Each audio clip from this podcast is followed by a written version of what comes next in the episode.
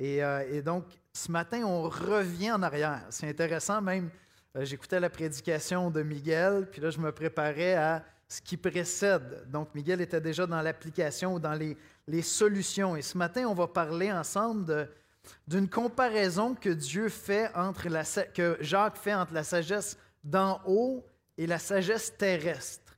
La sagesse qui vient de Dieu, on pourrait dire, puis la sagesse humaine. Et Jacques va comparer les deux. Celui qui possède la sagesse d'en haut est un semeur de paix. C'est quelqu'un qui sème littéralement la paix autour de lui. Et la question donc que je te pose ce matin, c'est est-ce que toi, ta réputation, dans les relations autour de toi, est-ce que tu es un sommeur de paix? Est-ce que si on posait la question aux gens qui t'entourent, tu es quelqu'un qui sème des disputes, des conflits à la maison, au travail, avec le voisinage, avec les amis, ou tu es quelqu'un qui généralement sème la paix? Euh, moi, je considère, je connais bien l'Église de l'Espoir, qu'il y a beaucoup de gens ici qui sont des sommeurs de paix. Et je vous donne un exemple très concret. Ce matin, il y a de cela quelques années, ça fait pas tellement longtemps, on a vécu une pandémie mondiale, puis on a traversé cette pandémie qui a généré énormément d'anxiété, plein de mesures gouvernementales, et, euh, et c'est pas évident. En Occident, ça a été difficile à vivre pour plein de bonnes et de mauvaises raisons. Mais une des raisons, c'est qu'en Occident, on valorise énormément les responsabilités puis les libertés individuelles. C'est ce qui fait qu'il y a plein de gens qui veulent migrer en Occident. C'est des places où tu as une liberté d'accomplir des choses dans ta vie, tout ça. Mais arriver dans une pandémie, puis là, dire, OK, comment est-ce qu'on vit ça? On perd des libertés individuelles, tout ça. Vous savez, il y a plein d'églises en Occident où il y a eu des, conflits énormes dans les églises. Il y a des pasteurs avec qui je parle encore aujourd'hui qui ont encore des cicatrices dans l'Église. En fait, probablement que plusieurs d'entre vous dans vos familles, chez vos amis, il y a des relations qui sont encore brisées suite à la COVID, parce qu'on avait toutes sortes de convictions différentes. Et vous allez dans la période des fêtes, puis peut-être que certains d'entre vous, en fait, je suis certain que certains d'entre vous vous dites, il y a telle, telle personne, je ne les verrai pas cette année aux fêtes, parce que depuis la COVID, on ne se parle plus. Ils se, sont complètement euh, séparés de la famille, ils se sont éloignés de la famille. J'entendais encore dans les deux dernières semaines des amitiés qui sont en train de se renouer, quoi, deux ans après? Qui sont en train de se reconstruire. Et, euh, et je peux témoigner qu'à l'Église de l'Espoir, parce que beaucoup de gens sont des sommeurs de paix, alors qu'on avait des convictions divergentes, plusieurs d'entre nous, mais on a traversé ça avec beaucoup de sérénité, beaucoup de respect. Et donc, j'estime que l'Église de l'Espoir, avec tous les défis qu'on a, c'est un domaine qui nous caractérise. Nous sommes des sommeurs de paix. Et le défi que je vous apporte ce matin, c'est de vous positionner avant même qu'on aille dans le texte. Est-ce que tu es un sommeur de paix? Si c'est le cas, bien sois attentif parce que le Seigneur veut te faire grandir encore. On va voir les caractéristiques de la sagesse qui vient d'en haut et de son approche au conflit. Et Dieu veut sûrement te faire grandir encore. Et si au contraire, ta réputation, c'est d'être quelqu'un qui crée des conflits, qui génère des tensions, peut-être que Dieu veut te libérer de ça, pour te faire entrer dans un, nouveau style de vie où tu vas être réputé pour ta sagesse, parce que ta sagesse ne sera plus terrestre, charnelle, même Jacques va dire démoniaque, diabolique, mais au contraire, une sagesse qui vient d'en haut qui est pacifique, qui est conciliante. C'est ce qu'on va voir ensemble ce matin. Et je t'invite donc à faire un diagnostic tout de suite. Est-ce que toi, tu es un sommeur de paix? Est-ce qu'il y a une relation dans ta vie où tu n'as pas été un sommeur de paix? Et Dieu t'appelle ce matin à te remettre en question et peut-être à faire des pas. Et peut-être qu'alors qu'on se prépare à aller dans nos familles pendant le temps des fêtes, il y a plein de vieilles histoires de conflits qui sont là et Dieu veut se servir de toi cette année pour être un sommeur de paix. On va aller dans la prière, puis on va écouter la lecture de la parole de Dieu. Seigneur Jésus, on vient devant toi ce matin, conscient que nous ne sommes pas toujours des sommeurs de paix. Il n'y a que toi, Jésus, qui parfaitement a su venir créé la possibilité d'être réconcilié avec ton Père. Il n'y a que toi, Jésus, qui parfaitement, toujours dans toutes tes interventions, cherchais le, le mieux, cherchait ce qui était bon pour la personne devant toi. Il n'y a que toi pour t'écrier sur la croix, Père, pardonne-leur car ils ne savent ce qu'ils font. Mais Seigneur Jésus, nous voulons être comme toi. Nous voulons marcher à ta suite. On veut, Seigneur, non pas être habité d'une sagesse terrestre qui caractérise peut-être notre ancien style de vie. Mais on veut être habité d'une sagesse qui vient de Dieu, Seigneur. Nous voulons, Seigneur, à l'espoir, être réputés comme des sommeurs de paix, des gens qui produisent, qui apportent la paix, qui portent un fruit de justice qui te glorifie. Et ça, ça veut dire des choses, des relations très précises dans nos vies, alors que ton, esprit évoque à notre esprit des, relations difficiles, des conversations complexes, des situations où on voudrait tellement la justice, au prix même des relations, Seigneur. Viens nous parler ce matin, viens nous faire grandir.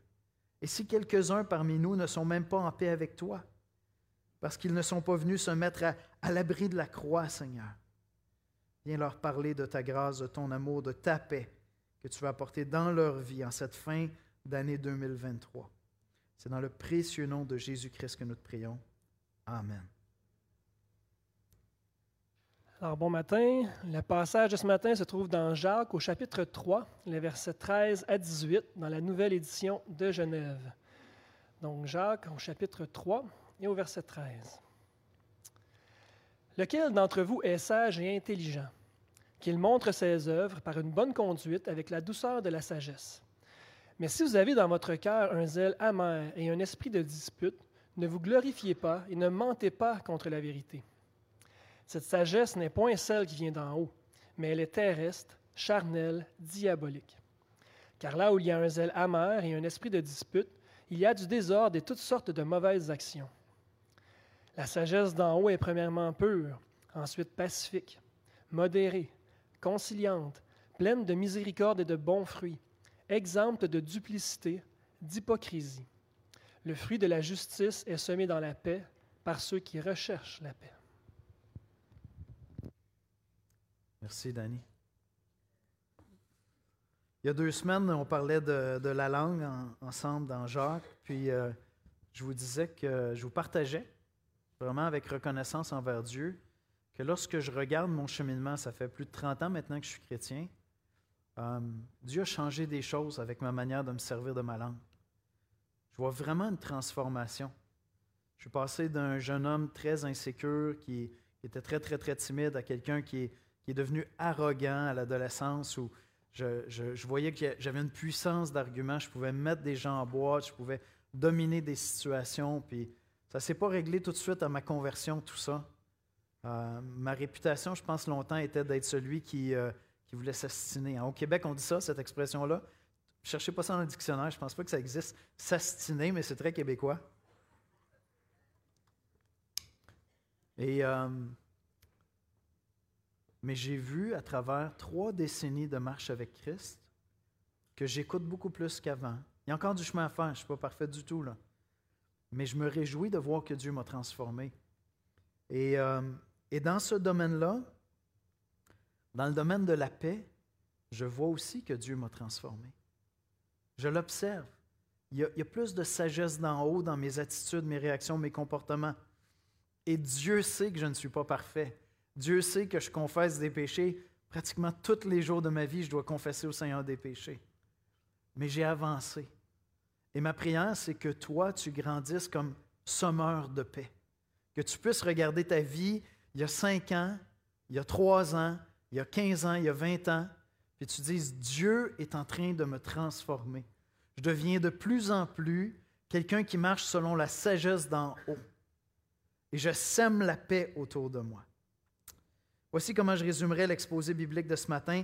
La sagesse qui vient d'en haut se manifeste par une poursuite constante de la paix, sans hypocrisie. Soyez donc des sommeurs de paix. La sagesse qui vient d'en haut se caractérise par une poursuite constante de la paix. Et ça, c'est tout un défi. Ce matin, on commence avec euh, une expression dans le texte au verset 13 que j'ai trouvé vraiment belle.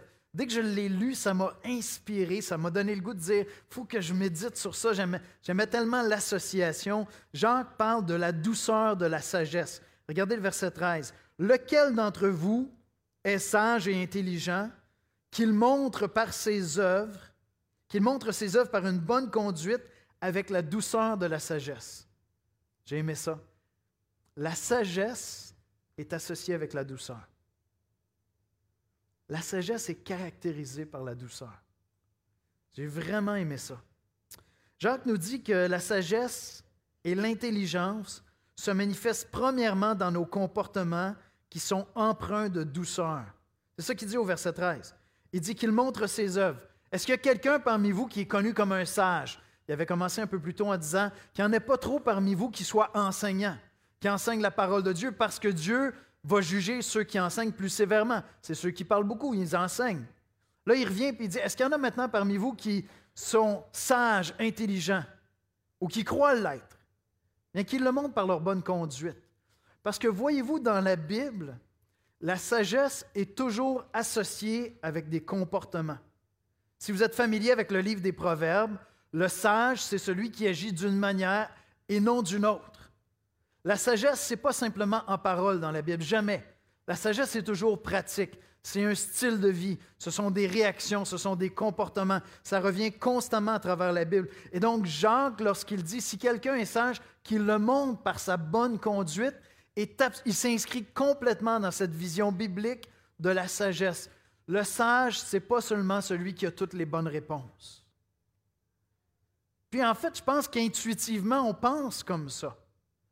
Je veux dire, est-ce qu'il y a quelque chose de plus désolant que de voir quelqu'un qui est réputé, que ce soit dans la foi, dans le christianisme ou juste dans la société en général, quelqu'un qui est élevé, il est reconnu pour sa sagesse, puis ensuite, tu apprends des choses sur sa vie qui viennent contredire complètement ces principes-là qu'il a enseignés. On dirait que ça détruit tout. On vient à dire, mais est-ce que, est que même c'était vrai ce qu'il a enseigné? Bien, la Bible nous dit que l'homme, la femme sage, celui qui est intelligent. L'intelligence, c'est, avoir un discernement, comprendre le sens des choses. C'est ça le sens du mot qui est là. Cette personne-là doit le montrer premièrement par sa bonne conduite, avec la douceur de la sagesse. J'ai vraiment aimé ça. Et juste pour vous montrer que, que Jacques est vraiment dans une vision de la sagesse qui est très, très, très biblique, je retourne dans l'Ancien Testament, cinquième livre de la Bible, Deutéronome, chapitre 4, versets 5 et 6, je vous lis ça. Voici, je vous ai enseigné des lois, c'est Moïse qui parle, et des ordonnances comme l'Éternel mon Dieu me l'a commandé, afin que vous les mettiez en pratique dans le pays dont vous allez prendre possession. Vous les, observerez, c'est-à-dire vous les mettrez en pratique, vous les mettrez en pratique car ce sera là votre sagesse et votre intelligence aux yeux des peuples qui entendront parler de toutes ces lois et qui diront, cette grande nation est un peuple absolument sage et intelligent.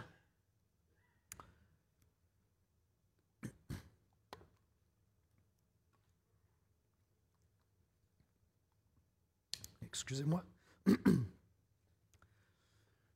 Pour qu'Israël soit perçu par les peuples environnants comme un peuple sage et intelligent, c'est quoi la condition qui est donnée ici?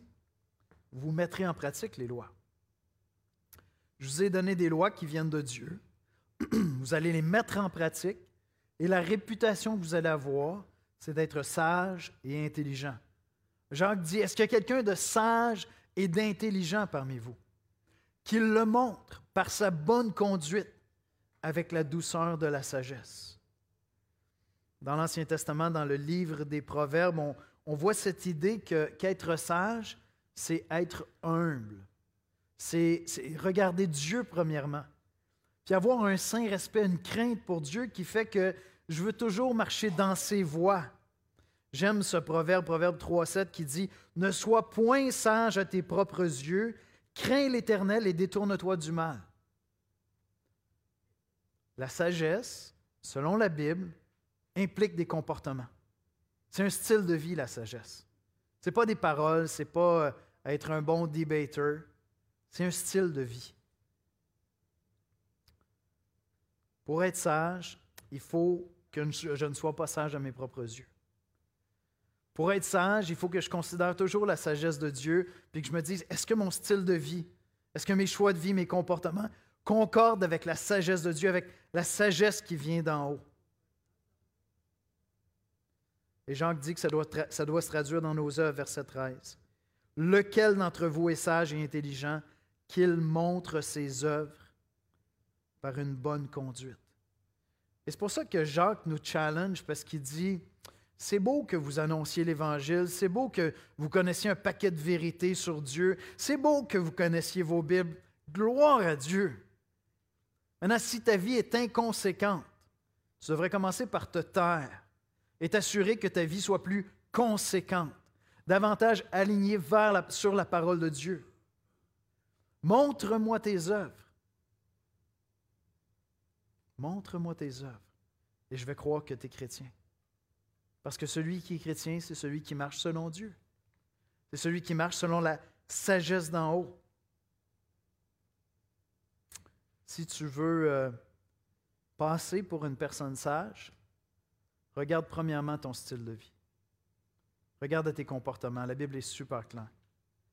Ce n'est pas tellement ce qui sort de ta bouche qui est important, c'est ta manière d'agir. Et c'est ça qui va parler sur ta vie beaucoup plus que tout ce que tu vas pouvoir dire. Et on va voir ensemble les qualités de la sagesse qui vient d'en haut. Vous allez voir, elle va vous mettre au défi. Même si vous êtes des sommeurs de paix, il y a des domaines, il y a des conflits, il y a des relations, il y a des situations où vous allez vouloir grandir et être de meilleurs sommeurs de paix. Mais une de ces qualités-là, c'est la douceur. Jacques euh, fait allusion à la douceur lorsqu'il dit qu'elle doit être modérée. La sagesse d'en haut est modérée. Mais j'aime cette, idée, la douceur de la sagesse. Est-ce que tu es une personne douce? Est-ce que tu es quelqu'un qui est caractérisé par la douceur? Et quand je parle de douceur, je ne parle pas de timidité. Non, les gens les plus timides sont des fois les gens les plus explosifs. Parce qu'ils retiennent extrêmement longtemps jusqu'à ce que ça explose. Et là, ce n'est pas beau. La douceur n'est pas une faiblesse. La plus belle preuve de ça, c'est que Jésus dit de lui-même, Je suis doux et humble de cœur. S'il y a quelqu'un qui me dit que Jésus est un être faible, vous n'avez aucune idée de qui vous parlez. C.S. Lewis, dans les Chroniques de Narnia, le dépeint comme un lion. Hein, j'ai souvent fait allusion à cette scène-là dans, dans, le film euh, Les Chroniques de Narnia où, où la, la sorcière, la reine sorcière, lui manque de respect parce qu'il est doux. C'est un lion, mais il se comporte toujours comme un agneau. Et la seule chose qu'il fait, c'est qu'il rugit à ce moment-là. il dit, je pense que tu as oublié qui je suis. Jésus-Christ n'est jamais faible. Il est absolument puissant au moment où il est sur la croix et il s'écrit, Père, pardonne-leur car ils ne savent ce qu'ils font. C'est Christ dans sa gloire, dans sa puissance, d'oser porter nos péchés là à la croix. Et Dieu l'honore en le ressuscitant d'entre les morts. Et pourtant, Jésus est doux. Est-ce que tu es une personne caractérisée par la douceur? Est-ce que ta vision de la douceur, c'est que la douceur, c'est de la faiblesse? Ça prend extraordinairement de force pour rester doux dans les temps de tension, dans les moments de tension. Restez là, on the front line, dans le conflit, dans la conversation, et restez, demeurez doux. Ça demande énormément de force. Est-ce que tu es une personne qui est caractérisée par la douceur? Parce que Jacques nous dit la douceur de la sagesse. La sagesse qui vient d'en haut est caractérisée par la douceur. Et ce n'est pas de la faiblesse. Quelle est ta réputation? Jacques nous offre plein de, perles, de, bijoux dans ce passage-là. Je vais tout de suite à mon deuxième, deuxième point. Euh, une de ces perles, c'est la relation entre la vérité, les divisions et l'unité. J'ai trouvé ça vraiment intéressant. Opposer l'unité à la vérité est diabolique, selon Jacques. Euh, je trouve qu'un des grands défis dans les relations humaines, dans l'Église, entre les Églises, dans la société, c'est notre rapport à l'unité et à la vérité. Pensez à n'importe quel conflit que vous avez. Vous êtes probablement placé dans une posture, vous êtes dans un conflit, vous voulez résoudre le conflit. En principe, votre première disposition, c'est quoi? Écoute, je saisis la vérité sur ce qui s'est passé entre toi et moi. Moi, je sais ce qui s'est passé en réalité. Mon travail, c'est de t'aider à entrer dans la vérité. Si tu es assez humble pour venir me rejoindre dans la vérité, il n'y en aura plus de conflit entre nous. Ça ressemble à ça, non, mais sérieusement. C'est comme ça qu'on engage la résolution d'un conflit, naturellement. C'est comme ça qu'on le fait, il me semble. Puis en fait, il y a plein de conflits entre les églises, dans les églises, qui se font au nom de la vérité. Dans notre vision des choses, naturellement, nous pensons que la vérité implique la division. Dire la vérité, c'est dire toi, tu es dans l'erreur, toi, tu es dans la vérité, toi, tu es dans l'erreur, toi, tu es dans la vérité. Alors que si vous pensez à l'œuvre de Christ, Jésus-Christ vient produire l'unité entre Dieu et les hommes en annonçant la vérité. Il vient produire la réconciliation entre Dieu et les hommes en annonçant la vérité. Dans l'Esprit de Dieu, il va y avoir une véritable unité dans la vérité. Mais c'est fait avec une attitude qui est particulière. Christ n'est pas venu avec un esprit de dispute. Je trouve ça vraiment intéressant ce que Jacques dit ici. Regardez le verset 14. Mais si vous avez dans votre cœur un zèle amer et un esprit de dispute, ne vous glorifiez pas et ne mentez pas contre la vérité. Non, mais moi, je m'en viens au nom de la vérité dans ce conflit-là. On va régler ce conflit-là, on va établir les choses comme elles sont. Est-ce que tu viens avec un esprit de dispute? Est-ce que tu viens avec un zèle amer? Tu t'en viens pas servir la vérité. C'est pas vrai. Tu t'en viens marquer des points. Tu t'en viens établir ta vérité à toi. Tu n'es pas en train de dire la vérité en disant non, mais je m'en viens pour rétablir la vérité. Regarde, on va, notre, on va rétablir notre relation, on va rétablir les faits. Est-ce que tu es animé d'un zèle amer? Est-ce que tu es animé d'un esprit de dispute? Ou est-ce que tu es animé de cette douceur de la sagesse? La sagesse qui vient d'en haut. Quelle est l'attitude de cœur qui va te permettre de servir la vérité? Parce que si tu viens dans ce conflit-là, avec un esprit de dispute, avec un zèle amer, Jacques nous dit, c'est pas vrai que tu es en train de servir la vérité. Mais c'est possible de chercher l'unité ensemble, dans la vérité, si ce n'est pas un esprit de dispute qui m'anime, si ce n'est pas un zèle amer, si je suis animé d'une sagesse qui vient d'en haut. J'ai trouvé ça vraiment intéressant. On se cache facilement derrière la poursuite de la vérité mais on le fait dans un esprit de dispute. Et en ça, on est en train de mentir. On se présente comme un agent de réconciliation, mais en fait, le zèle qui est là ne nous permettra pas d'avancer dans la vérité. Parce que ce qui m'importe, c'est de marquer des points. Je suis là pour que tu adoptes ma vérité. Alors que peut-être j'ai mal lu certaines choses. Peut-être que j'ai besoin d'aborder le conflit avec un esprit conciliant pacifique, pas un esprit de dispute.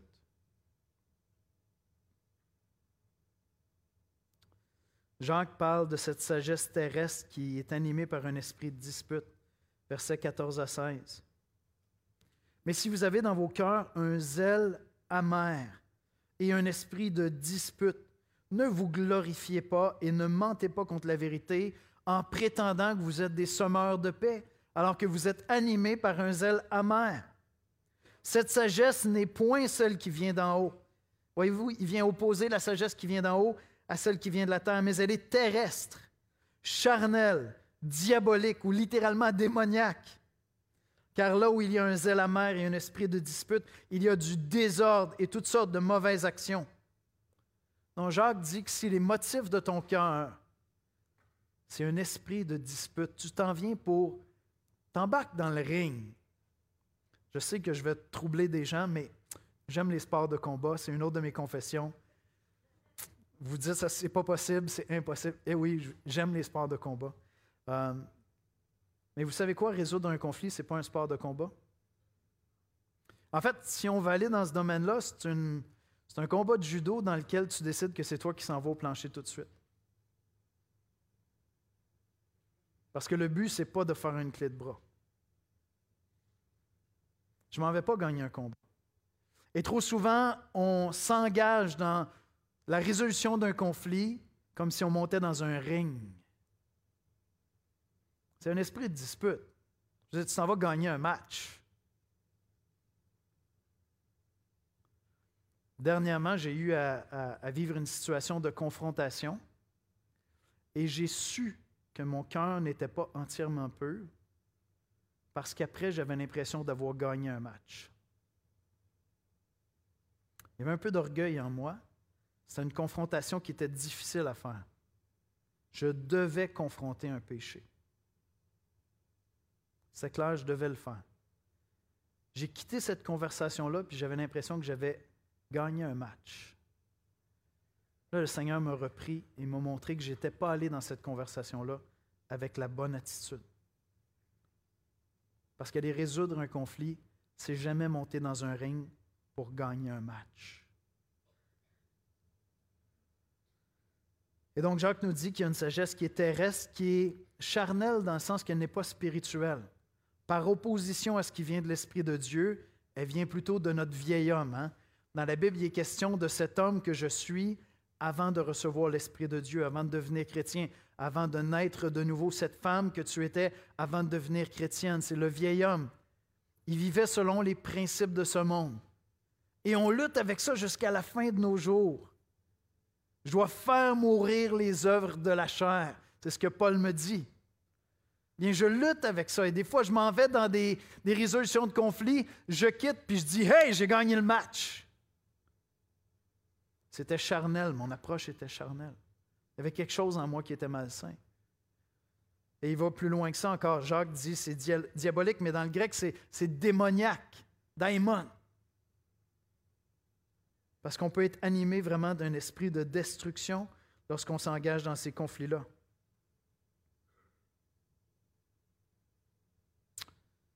Il parle d'un zèle amer, et j'ai toujours trouvé que c'était une image extrêmement forte, cette notion-là de l'amertume.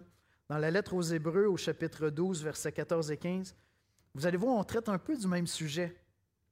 Recherchez la paix avec tous et la sanctification, c'est-à-dire votre transformation pour marcher dans la sainteté, sans laquelle personne ne verra le Seigneur. On doit porter des fruits de transformation. Je dois de plus en plus ressembler à Christ. C'est une évidence de la grâce dans ma vie. Je me transforme de plus en plus à l'image de Christ. Recherchez la paix avec tous et la sanctification sans laquelle personne ne verra le Seigneur. Veillez à ce que personne ne se prive de la grâce de Dieu et qu'aucune racine d'amertume poussant des rejetons ne produise du trouble et que plusieurs n'en soient infectés. Quand tu es animé d'un zèle amer, c'est que déjà des racines d'amertume sont en train de s'installer en toi. Et le problème, c'est que ça, ça fausse toutes les lectures. Ça fausse tous tes rapports, ton rapport à Dieu, ton rapport aux autres. J'ai vu des chrétiens décliner dans leur vie chrétienne pendant dix ans parce qu'il y a une racine d'amertume qui s'est installée dans leur vie qu'ils n'ont pas traitée à l'origine. J'ai entendu des chrétiens me dire, Yannick, je suis comme un non-chrétien. C'est comme si l'Esprit de Dieu n'avait jamais été en moi. Je n'entends plus la voix de Dieu. Je lis la parole de Dieu. Mon cœur est sec. Mon âme est sec. Si tu euh, détectes dans ton âme de l'amertume, traite ça comme un cancer qui pourrait grandir en toi. Tu devrais trembler. Ça nous arrive à tous. Quand ça se produit, tu devrais trembler. Dire, Seigneur, je n'arrive pas à traiter cette offense-là avec la simplicité de la grâce. Peut-être des fois on peut résoudre avec les gens, mais des fois on n'arrive pas à résoudre. Et avec la simplicité de la grâce, je vais couvrir le péché. Seigneur, je le mets sur ton compte. Tu es mort pour mon frère, pour ma soeur qui est pécheur. Il n'est pas chrétien, Seigneur, tu m'as pardonné mes péchés. Avec la simplicité de la grâce, je vais couvrir la faute. Puis là, j'essaie de le traiter, mais, mais non, ça ne marche pas. On dirait que ça ne fonctionne pas. Il y, a, il y a de l'amertume qui est là. Celui-là, il est plus difficile que d'autres. Traite-le. Traite-le avec sérieux. Fais-en l'objet de tes prières. Ne t'engage pas dans une résolution de conflit si tu es animé d'un zèle amer. Parce que tu es en train de monter dans un ring et ton objectif, c'est le chaos. C'est ça ton objectif. Je vais t'aider à venir me rejoindre dans ma vérité et nous serons heureux ensemble. Ça, c'est un zèle amer. Ça, c'est un zèle amer. Ce n'est pas la douceur de la sagesse. Peut-être que j'ai la vérité, peut-être que je vais découvrir que je ne l'ai pas. Peut-être que je vais découvrir dans la conversation que finalement, j'avais péché dans cette situation-là. J'avais contribué au problème moi-même.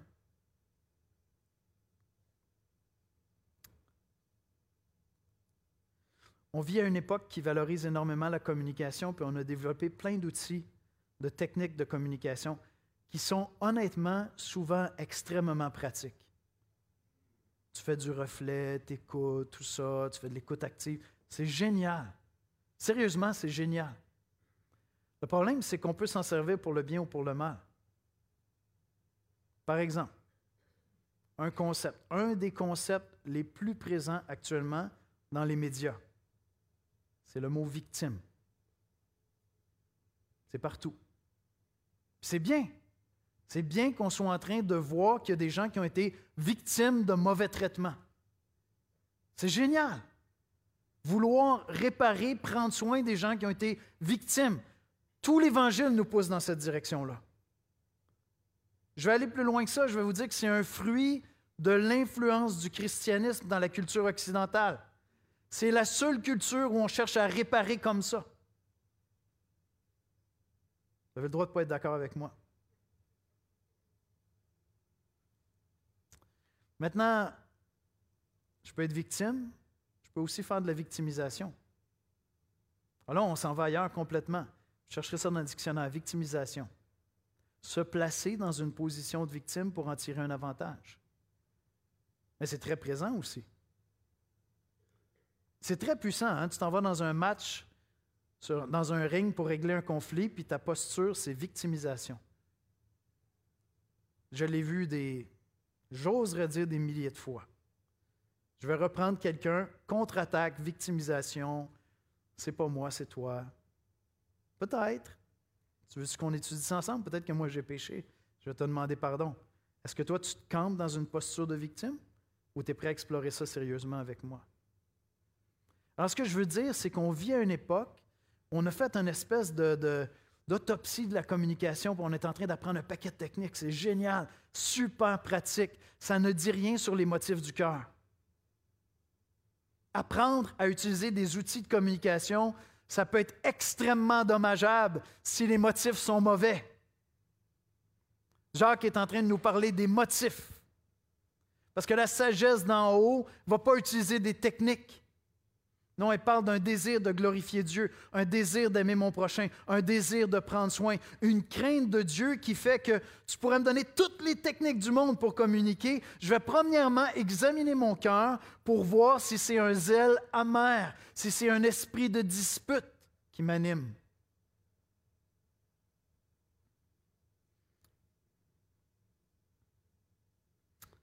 Alors regardons ensemble l'aspect le plus intéressant du texte. C'est quoi la sagesse d'en haut? Regardons ses caractéristiques rapidement ensemble. Je les trouve vraiment belles et puissantes.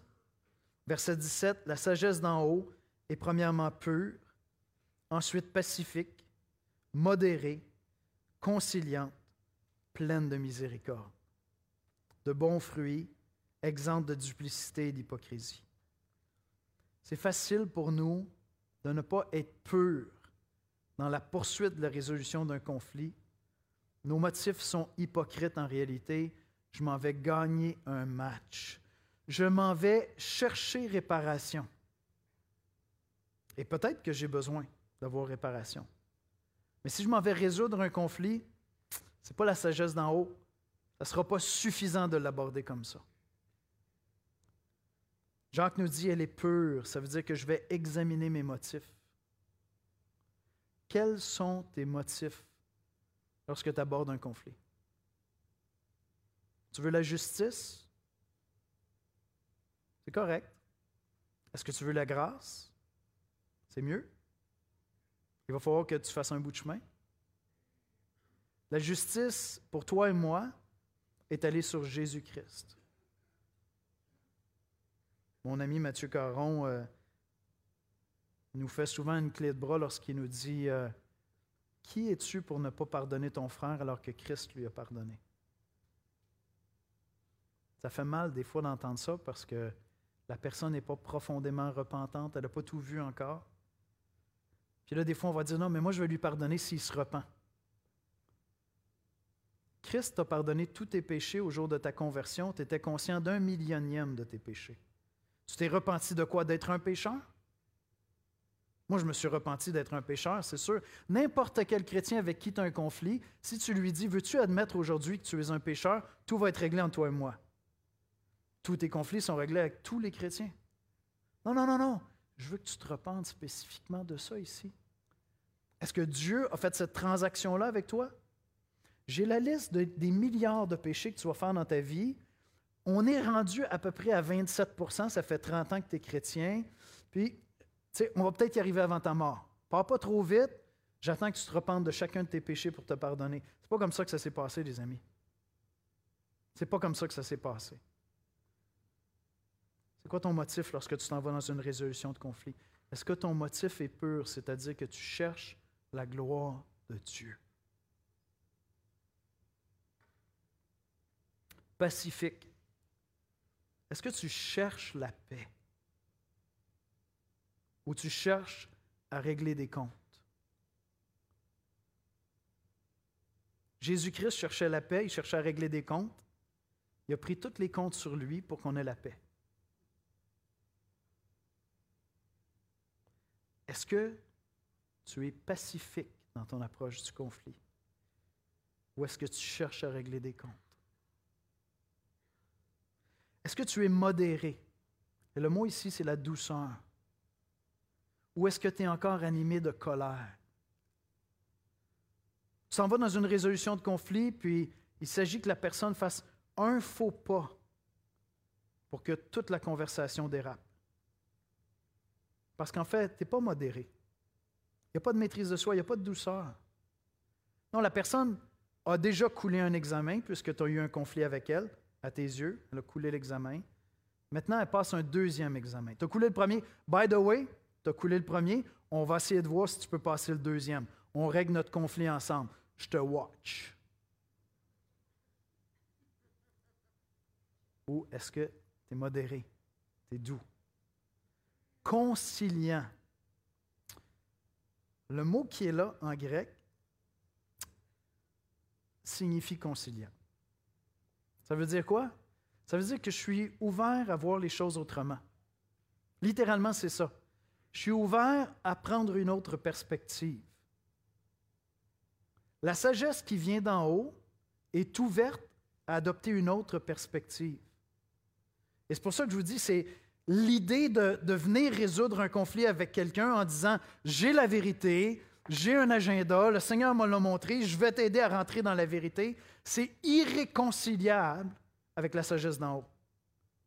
Si tu abordes un conflit avec cette attitude-là, tu sais déjà que tu es animé par la sagesse terrestre. Parce que la sagesse d'en haut, nous dit Jacques, elle est conciliante. Puis en fait, si vous êtes familier avec les quatre évangiles, si vous regardez la personne de Jésus, il est troublant lorsqu'il traite du péché dans la vie des gens. On dirait qu'il faut juste que les gens regrettent leur péché pour que Jésus dise OK, t'es pardonné. Il y a plein de fois où je me dis Attends un peu, la loi n'a même pas été appliquée, qu'est-ce qui se passe? Applique la loi, je comprends que tu veux pardonner, mais je dire, il faut, que tu honores la loi. Tu nous dis que tu n'es pas là pour abolir la loi, mais il est vite sur le pardon, Jésus. Parce que Jésus est conciliant. lorsque tu abordes un conflit, si ta sagesse vient de l'Esprit de Dieu, tu l'abordes avec l'ouverture d'adopter une nouvelle perspective sur le conflit. Est-ce qu'il y a une situation, un conflit dans ta vie au travail, un collègue, un ami? Tu sais, cette personne qui a pris une autre position que toi dans la COVID, puis à qui tu ne parles plus depuis trois ans? Écoute, on a assez souffert, tu ne me feras pas changer ma perspective là-dessus. Ton problème? Ton problème? Est-ce que tu es conciliant? Est-ce que tu es conciliant? Et enfin, elle est miséricordieuse. Être miséricordieux, c'est être généreux en compassion. C'est ça être miséricordieux. C'est être prompt à me mettre dans la peau de l'autre. C'est être quelqu'un de clément. Est-ce que vous voyez que pur, pacifique, modéré, conciliant, miséricordieux est l'idée de dire, je possède la vérité, je vais t'aider à rentrer dans la vérité, c'est irréconciliable. On va atteindre la vérité dans notre relation si on avance avec cette attitude-là. Parce que la vérité, ça va être à la fin, je suis pécheur, tu es pécheur, j'aurais pu faire les choses autrement, je te demande sincèrement pardon. Je vais travailler là-dessus. Je me suis emporté. Peut-être que je n'avais pas péché au départ, mais j'ai péché après. Peut-être que j'ai péché dans mon entêtement. Peut-être que j'ai refusé de te parler. Peut-être que j'ai parlé dans, ton dos. Peut-être que j'ai mis du monde contre toi. Peut-être que j'ai divisé la famille. Peut-être que je t'ai simplement évité. Mais de toutes ces manières-là, je n'étais pas animé de cette sagesse qui vient d'en haut.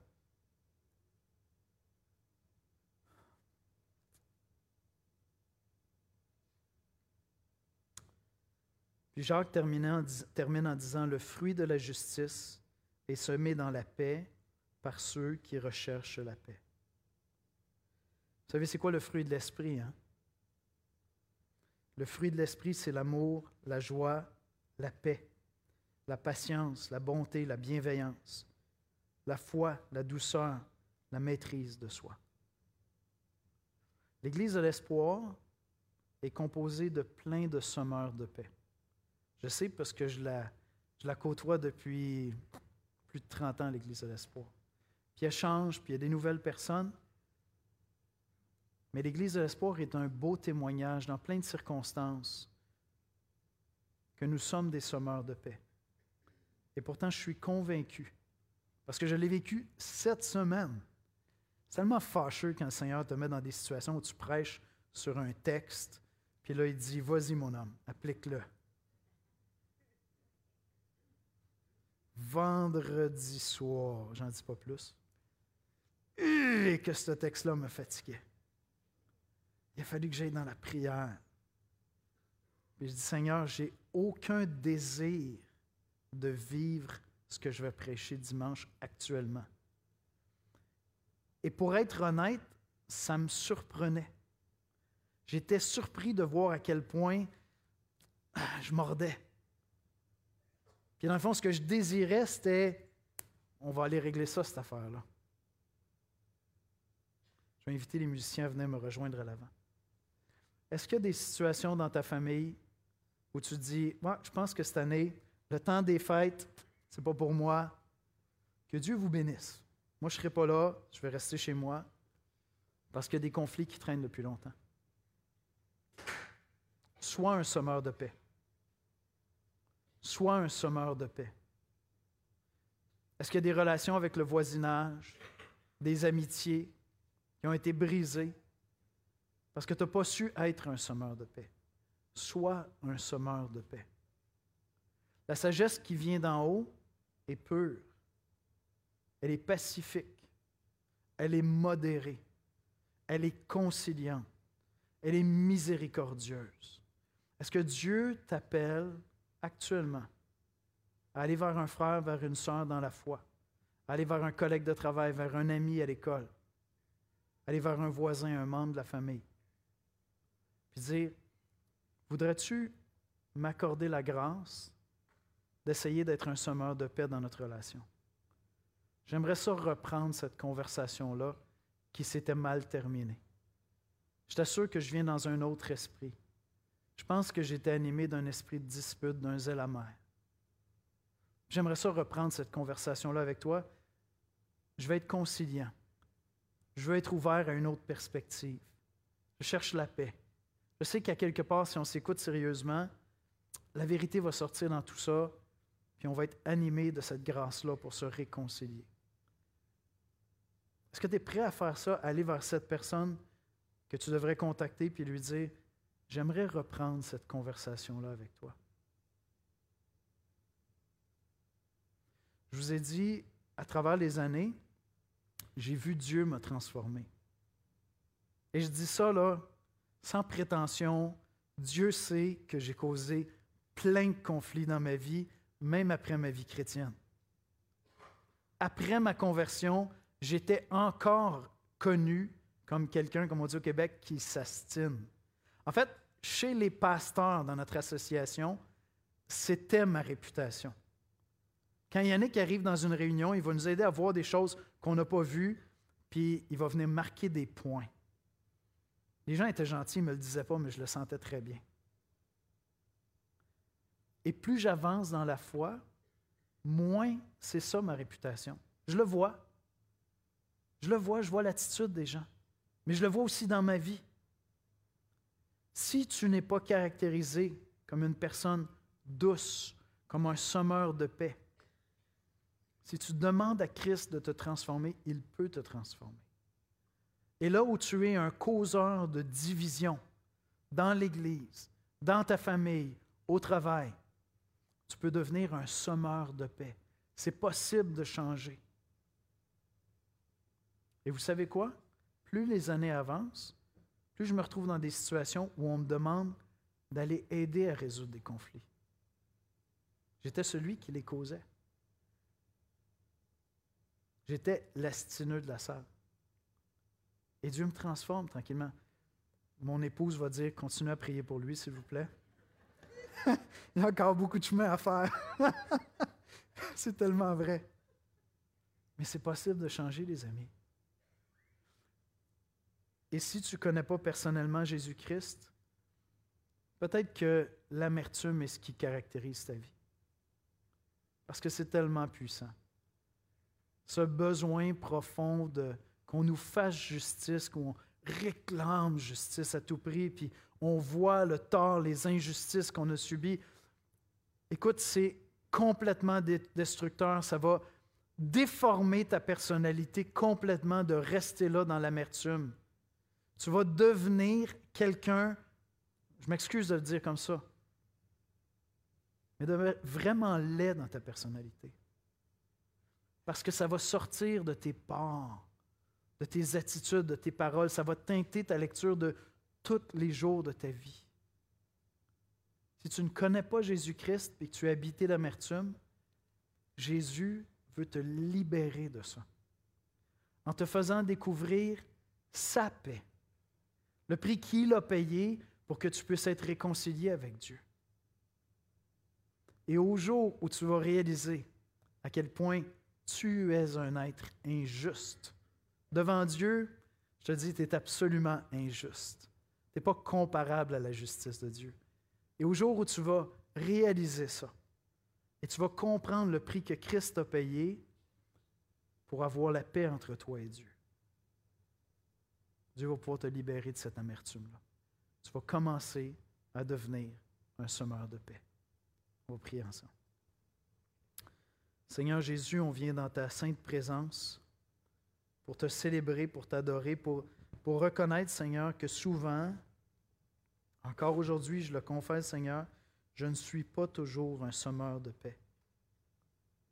Encore aujourd'hui, Seigneur, il m'arrive de m'engager dans des, des relations difficiles, dans des situations complexes, et d'être beaucoup plus attentif à l'offense que j'ai subie qu'au désir de ta gloire, Seigneur.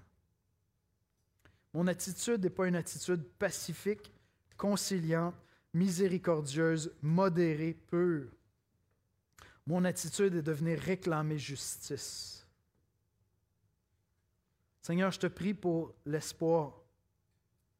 Seigneur, je reconnais dans l'Église de l'espoir une Église qui cherche la paix, qui sème la paix, Seigneur. On a cette grâce de, vivre généralement ça ensemble. Même lorsqu'on a des accrochages, des différents, Seigneur, tu nous conduis dans cette attitude conciliante où on vient se parler, on peut ouvrir la parole ensemble, s'écouter l'un l'autre, Seigneur. Mais il y a de la place pour s'améliorer.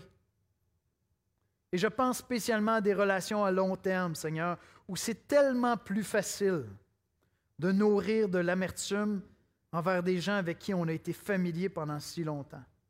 Je ne sais pas pourquoi, Seigneur, mais on est plus injuste et moins gracieux envers nos proches qu'envers des gens plus loin de nous. Seigneur, donne-nous la foi d'avancer dans ta grâce. Ramène-nous à l'Évangile, Seigneur. Ramène-nous à ta grâce. Et si quelques personnes ici, Seigneur, sont rongées depuis des années par l'amertume ou depuis des mois par l'amertume, Seigneur, donne-leur de courir à la croix pour être émerveillés par ta grâce, Seigneur, afin d'être libérés de ce mal qui, qui détruit l'âme, déforme les personnalités. Fais de nous des gens détestables.